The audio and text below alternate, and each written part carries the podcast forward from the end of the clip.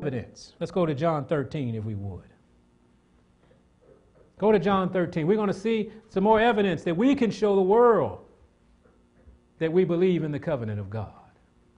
John 13, if you would turn to verse 33. John 13, and we're going to look at verse 33. He said, Little children, yet a little while I am with you. Ye shall seek me. And as I said unto the Jews, Whither I go, you cannot come. So now I say to you. Now he said, A new, com- new commandment I give you unto you, that ye love one another, as I have loved you, that ye also love one another. Now we know this was not a new commandment. Matter of fact, if you keep reading, he'll say this is not a new commandment. But I'm going to remind you of this. This is something I need you to show. I need you to understand this is part of this covenant. This is part of this agreement. He said, By this, verse 35, shall all men know that ye are my disciples. If you what?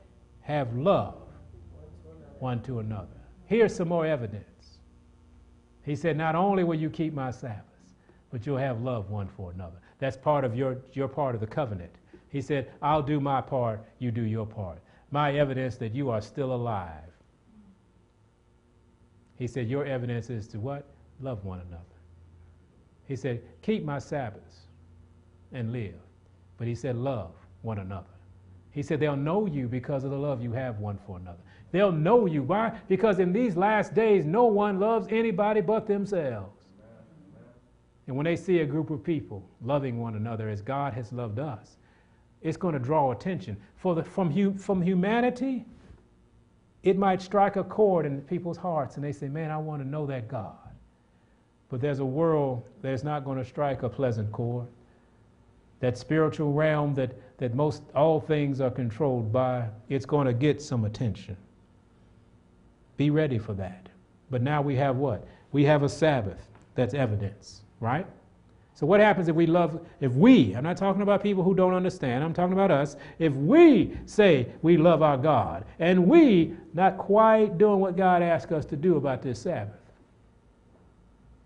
is that what evidence? What's the evidence in the, in the, in the courts of heaven? What is that going to say? It's going to say guilty, found wanting. Now, what happens if in the courts of heaven and we, we claim God, oh, God is my God, He is my Savior, and I'm a Sabbath keeper, and I, I love the Sabbath, and, and, and we don't do any work on the Sabbath, we don't play golf on the Sabbath, we don't watch you know, football games on the Sabbath, we don't do any of this, but, but God says, well, what about this love I need you to have one for another? He said, you got to have all of it. And when, when we hating each other, you know what hate is? It's going to sound very simple. The opposite of love.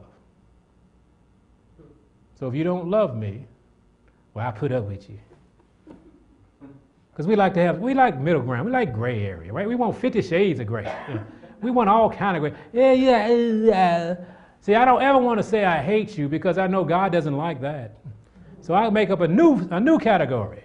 Talk about I tolerate you. Uh, I really can't stand you, but I don't hate you. God said, I need you to love one another. And then he said, not only love one another, but love one another the way I've taught you to love.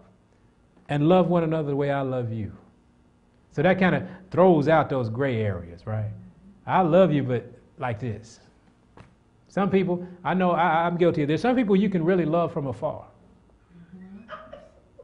And it's better to love them from afar. Because then the evidence, I mean, the, the, the enticement to not love them uh, will go away. Amen? Amen. But we Thank you for taking the time to tune us in today. We pray that you've been blessed by the word. If you would like more of these sermons, please check us out on our YouTube page, download our podcast, and like and share us on Facebook and Twitter. May God bless you today and forevermore.